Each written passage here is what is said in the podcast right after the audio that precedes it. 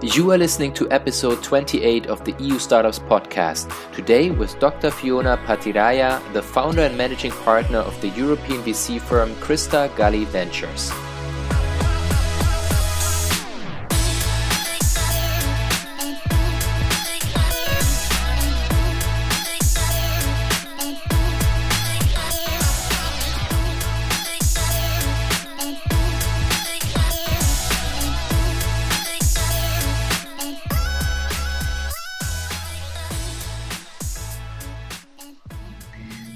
Welcome to another episode of the EU Startups podcast.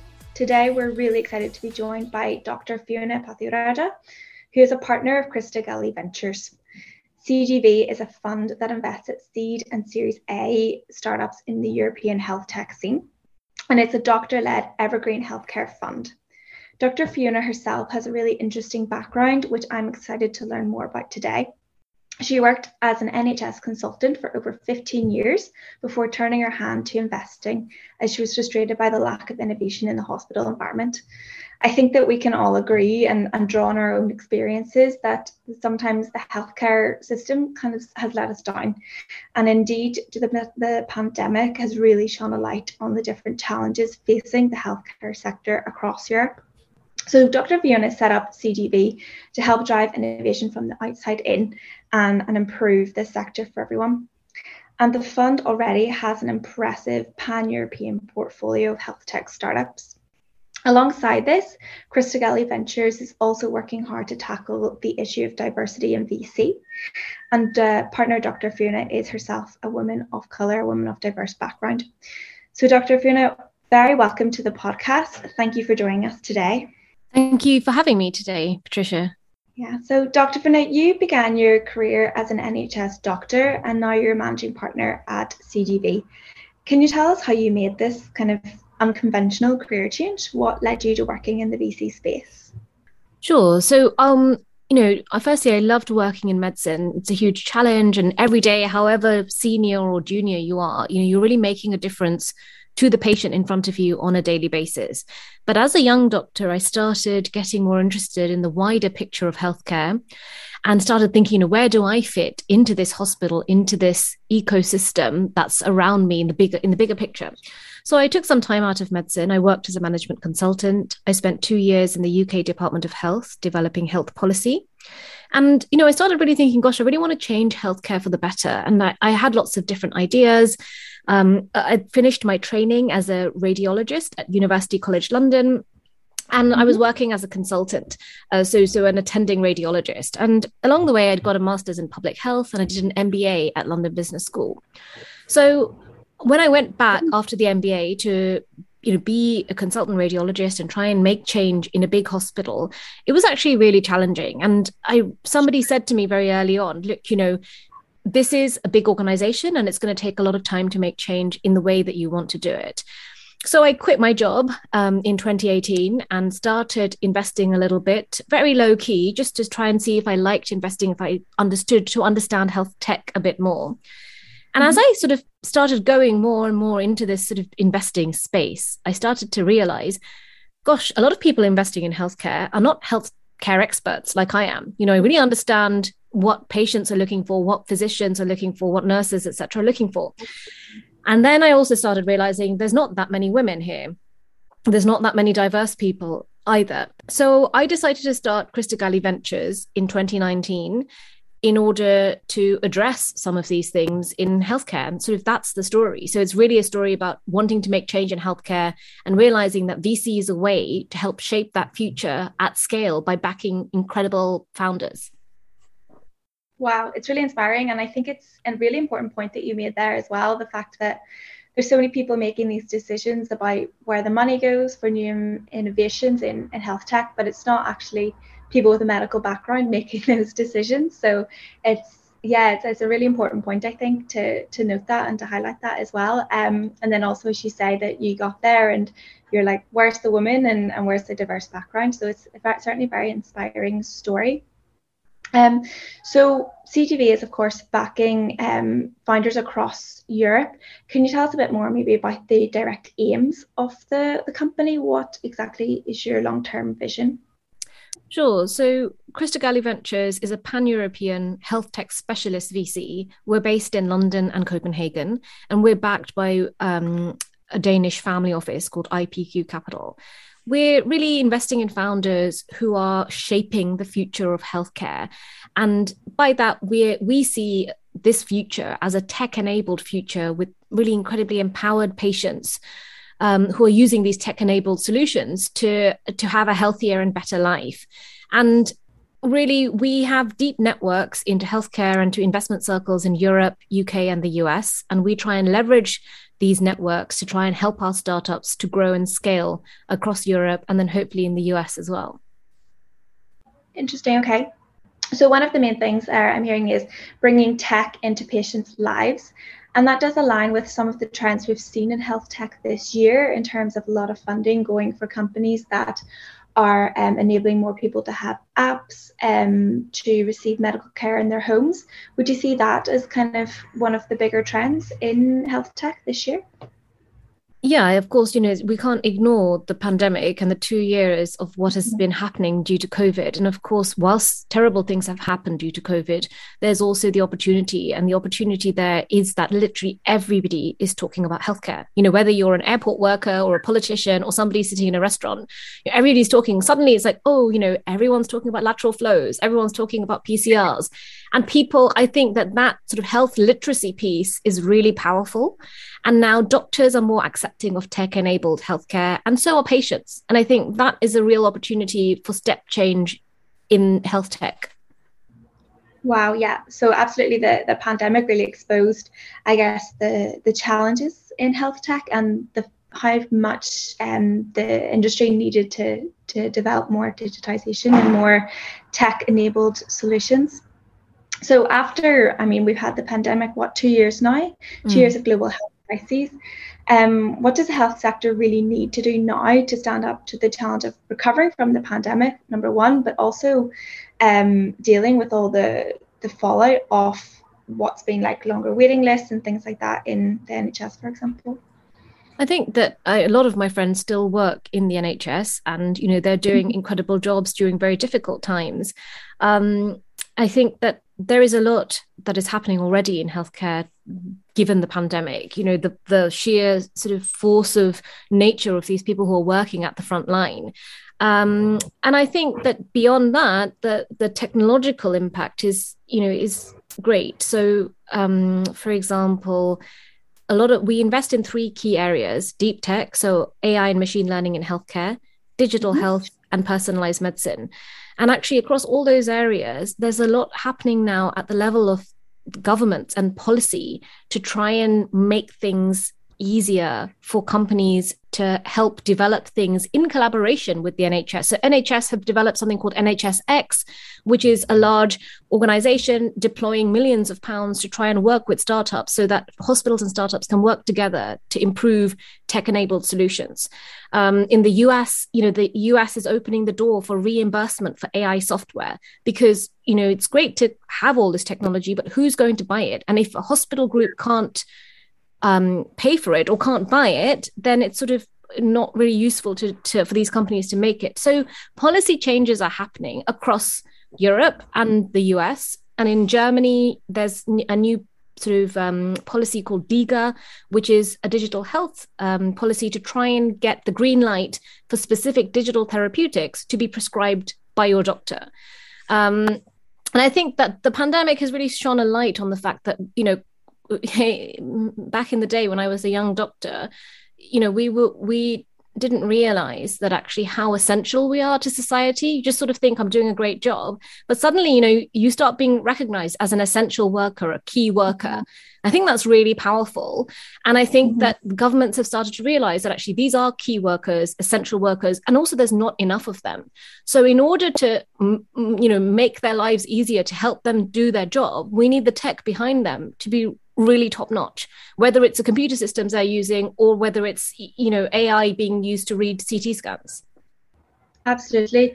I think i mean there's so much there that we can unpack but i absolutely agree. It's incredible the the power that the pandemic has had to recognize the importance and the the essential nature of healthcare staff. So it's wonderful to see now that they are getting that recognition and getting that tech that they need to to bring the best outcomes possible to patients. Mm. The other thing as well I would like to just quickly touch on is um, something you did bring up with governments, yes, are inwriting these not now more into policies across Europe and the US.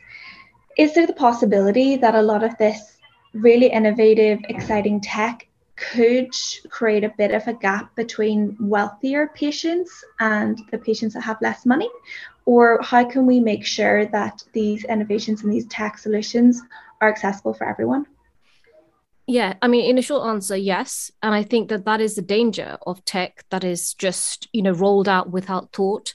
So I think that that's the key. We must roll out any technology or trial it in a very methodical manner looking to important issues. Like you know i trained in public health before i went into radiology when i worked in mm-hmm. government. And you know a lot of stuff around health literacy you know can people read this? Can they understand it? Can they digest what you're sending out in these messages? Can they you know if you're creating a digital health app that's only available on an iphone how about all the people without an iphone? How about all the people who um, are on Android or don't have a phone. So it's really important to think about this. I think it's a key issue you touched on and as an investor you know it's it's our role as well as my role to ask and question the tech companies to say how are you working with hospitals healthcare systems to make sure that this isn't just something that you know an affluent person is going to use but it is reaching all levels of society Absolutely, that's that's great.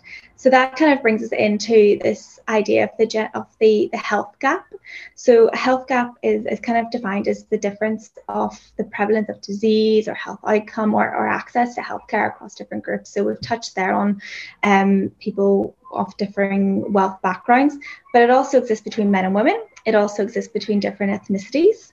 In fact, in 2016, a study found that women with dementia, for example, receive worse medical treatment than men. There's also studies showing that women are less likely to be given um, uh, painkillers and they're less likely to receive health monitoring and, and so on. So, how can we address this? How can we make sure that men and women are receiving the same level of health care? Is there anything that CGV is currently working on? Um, that I think is is a core issue as well. And actually, from a personal point of view, I've recently been a patient and realized that actually, if I don't go out saying, you know, I am a former consultant radiologist in the NHS, the the mm-hmm. doctor is treating some of my concerns as though they're a little bit histrionic or you know they're sort of minimizing my questions it's only when i'm showing them actually i am the same i'm, I'm educated to the same level as you that actually they're taking me more seriously and i that is quite mm-hmm. shocking to me but yeah. putting that in, in some ways to one side as an investor at you know my role is to also make sure that some of these things are being thought about right by our startups because it's really important that they meet the right networks within healthcare and try and meet people who are champions for change because uh, you know, by their very nature, a lot of the people going into working in health tech startups are, you know, idealistic, want to make positive change, and they've come to healthcare to help people. So, of course, you know, nobody, well, most people will not be there to sort of, you know, um, cause a problem on purpose. It's often the unconscious bias that happens, whether it's a, about women or people of color or whatever it is. So, it's really to, I think a key way to address this is to ensure your company is diverse from top to toe. So whether it's the founding team, the first employees, the investors, who's on your board, the advisory board you have around you, it's to make sure that there's diversity of thought. So somebody's going to ask the hard questions around, you know, are we addressing women's needs here? You know, you're making this amazing AI algorithm that's going to read CT scans of people with stroke. But have you tested it on the brain scans of Black people or women or you know people from a socially deprived background? Absolutely. So that's so it's really about making sure that each um, kind of startup or each innovation that comes that way has really considered an intersectional picture of of what they're treating. Exactly. Very interesting. And so across Europe, recently there's been a rise in, in what's being described as femtech, so health tech companies focusing primarily on women. Do you think that's the, the, the way to promote greater gender inclusion in healthcare, or is there a better way to go about it? I think I don't like that term femtech. I think it's pejorative. Yeah. And I used to be, my area of expertise in radiology was gynecological oncology, so women's cancers. So to see all of, you know, that badged as femtech, it just seems ridiculous to me. But right. having said that, I do think having female led, female focused companies working on female issues is really important because, you know, I have seen in hospital as a physician, lots of the I guess the innovations, the technology, the kit that we're using is, you know, on women is designed and developed by men. So of course it's great that now there are a lot of female-led companies working in the, you know, female health space um, to try and champion some change. So it's not, you know, we're not there yet, but I think it's a positive step in the right direction. Okay, interesting. So we things are moving in the right direction. We just need to keep up the momentum in that case. So what do you think is the next big thing in the health tech space? And how can we, can we keep up this momentum? Um, I think some of the things I'm excited in as an investor, um, first thing is community driven health tech. So at the moment, you know, we've got these big tech giants in healthcare who are delivering telehealth services based on a general practice model. So, you know, you, you would go with any kind of issue to your GP and try and get a telehealth solution to it. But actually, just as individuals today online, you know, we're seeking communities online, whether it's on Twitter or Instagram or, or, or whatever. People also want these tailored solutions. So you know we want things that are tailored to us so examples of this there are startups now providing online care which are beginning to specialize and treat specific communities. So, Fella Health is somewhere I have an angel investment in. It's a Y Combinator backed telehealth service for men with obesity. And then okay. there's Lavender, which is an online sexual health platform for LGBTQ plus people. So I think that is an area that actually people are starting to get more interested in. And I certainly, as an you know investor, believe that the personalization of health isn't just about these tailored genomic therapies. It's also services that are tailored to an individual's needs to help understand what the LGBTQ community need or what you know pregnant women need specifically. Wow, interesting. It's really interesting as well to think about this idea of the the personalization of health Mm. Um, I think as well, you know, so in terms of yes, it makes sure that we're touching on specific community groups and specific groups and the problems that they have, but also just for patients as well to make sure that they receive a treatment that they feel more comfortable with, that they believe that they are are being taken more seriously you know um, i think for a long time in in healthcare a lot of patients have felt kind of that they're just put in the system and they're treated very quickly and impersonally and then left. So it, it's interesting to see a, a, new wave of bringing personalization back into medicine. Um, because as you said, you know, people become doctors to help people and, and for reasons. So it's great to see tech kind of promoting that again. So alongside um, these these gaps that we see in health tech, there's also a big gap in terms of diversity in the VC space. So I was wondering if we could just touch on that for a second. Um, have you experienced diversity in the venture capital world? Uh, do you mean a lack of diversity? Yes, the lack of diversity. I, in short, yes. So when I started investing, I started thinking, you know, where are all the women here? And that's because I was really investing a lot um, both as an individual and as a fund in deep tech companies across Europe. And deep tech is a place where it is very white, male, straight investors Absolutely. and actually a lot of those people have been to the same university or the same school and is very mm-hmm. homogenous mm-hmm. so i very much was like gosh i'm the only woman and the only person of color on this cap table which really stood out to me because medicine for all its issues is a very diverse you know field both in the patients you see and the people you see in hospital and then I think um, I've had some interesting experiences. So I was mansplained about radiology and the need for artificial intelligence in imaging, despite being a radiology exp- expert. And this is by people who are non-experts trying to tell me what radiology it, is, etc. That's slightly shocking, isn't it? Just the audacity yeah so that's that's an interesting thing to but then it's also it's not just about recognizing it it's also about calling it out in a nice way mm-hmm. and trying to say actually i am an expert and i do know what i'm talking about men Absolutely. have asked me who's writing my check for me um you know b- because they're assuming somebody else will um so i think I, I learned from my time in medicine you know that if you're good, if you're credible, you shouldn't have to hide away. So I very much took the initiative and leaned into this. So I stepped up onto these cap tables as the only woman, the only person of color. And, um, you know, I'm not shy about talking about how much I know about healthcare and, you know, my expertise as well. Absolutely. And nor should you be. you, have, you have had an amazing career and a, and a lot of a lot of experience. And that's definitely a very inspiring uh, piece of thought. And so related to this, how do you think that we can get VC space in Europe to become more diverse? How can we make sure that 2022 is a year that we have a diverse area? Um, so I think we need to look at the sort of status quo, and the thing that comes to mind is the Atomico State of European Tech report that came out at the end of last year, which shows that 1.1% of all VC funding in Europe goes to all female teams, and only uh-huh. 8.8% or something like that is going to mixed gender teams, which means wow. you know we have a long way to go. Um, and I think that, you know, there are a lot of great initiatives now where people are, you know, holding office hours for underrepresented um, founders, where they're mentoring them and sort of trying to support them in, in different ways.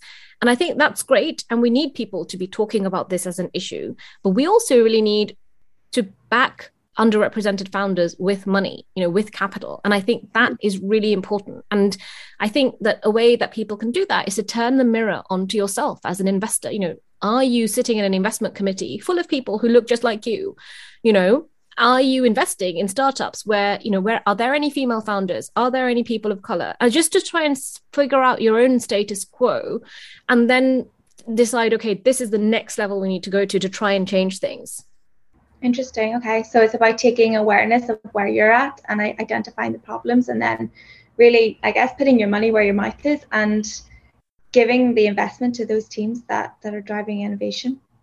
Exactly. And at Crista Galli, we have an initiative called Crista Galli Labs, which is a standalone investing strand, which allows us to invest in exceptional pre seed, very early stage companies backed by otherwise traditionally underrepresented founders. And I've been doing that since 2019. And actually, some of those companies are doing really well. They've had follow follow on funding from people like SoftBank, Amadeus Capital, Hoxton Ventures, etc. And I think that it's it's basically my thinking here was to back these people at the earlier stage because I think that that's the time when they can be overlooked and you know not invested in, despite Absolutely. being great. To help them get that first step on the ladder and, and get going. Yeah. Absolutely amazing. So, based on this, then, um, what kind of would Im- inspire you to invest in a startup? Was there any special spark that you're specifically looking for? Um, I mean, all if I look across our portfolio, our founders are very different in terms of personalities. It's not one personality per se. I think that we're looking for outstanding founders who really understand healthcare. And that sounds very glib, but actually it's really hard to do because healthcare is a complex regulated environment where it takes a long time to get an innovation from an idea into a patient's hand or onto a ward. So I'm looking for people like some of our best founders, like Neil Daly at Skin Analytics, for example, took literally years to figure out the whole space, you know, for dermatology, artificial intelligence to realize what do doctors want, what do patients want, what is going to work best here. Because there's no point having an amazing piece of technology that's going to sit gathering dust on a ward you need that person to understand how to make it inside you know inside hospitals and healthcare in general. And then beyond that i'm looking for people who are creative and who have grit and resilience. This is this characteristics of course really mm-hmm. important during the pandemic because you know the pandemic hit a lot of our hard startups you know hard. Suddenly you can't travel you can't do your research hospitals are st- shut to anything other than covid. So of course you know if you're if you don't have grit and resilience, it's very challenging to, to sort of move forwards in difficult times. Absolutely. Okay. So we need to have a lot of know how and a lot of creativity and a lot of grit and determination. Yes. No. Mm-hmm. Okay. And then just to finish up, do you have any final words of advice that you would give to any up and coming or aspiring founders, particularly those that are from diverse backgrounds? Um, yeah, I would say don't be afraid to shout about yourself and your company in the same way that a straight white male founder would. I find this is especially the case for women founders who don't always want to shout about how great they are. I would say, secondly, to build your own community of founders and investors who are backing you from an early stage and lean on them through difficult times. You know, don't be afraid to be vulnerable and to ask for help if you need it. And then finally, I think uh, from a, I guess a more cash point of view, especially at the earlier stage, find out who invests in diverse founders and engage them early on to become champions of you and your business. Wonderful, thank you. Well, this has been absolutely amazing, Dr. Fiona. Um, you've given us so much, and there's so many things that I would love to have unpacked further. Um, but I feel like we would be here all day. So thank you so much for joining us. It's been a pleasure. Thank you very much for having me, Patricia.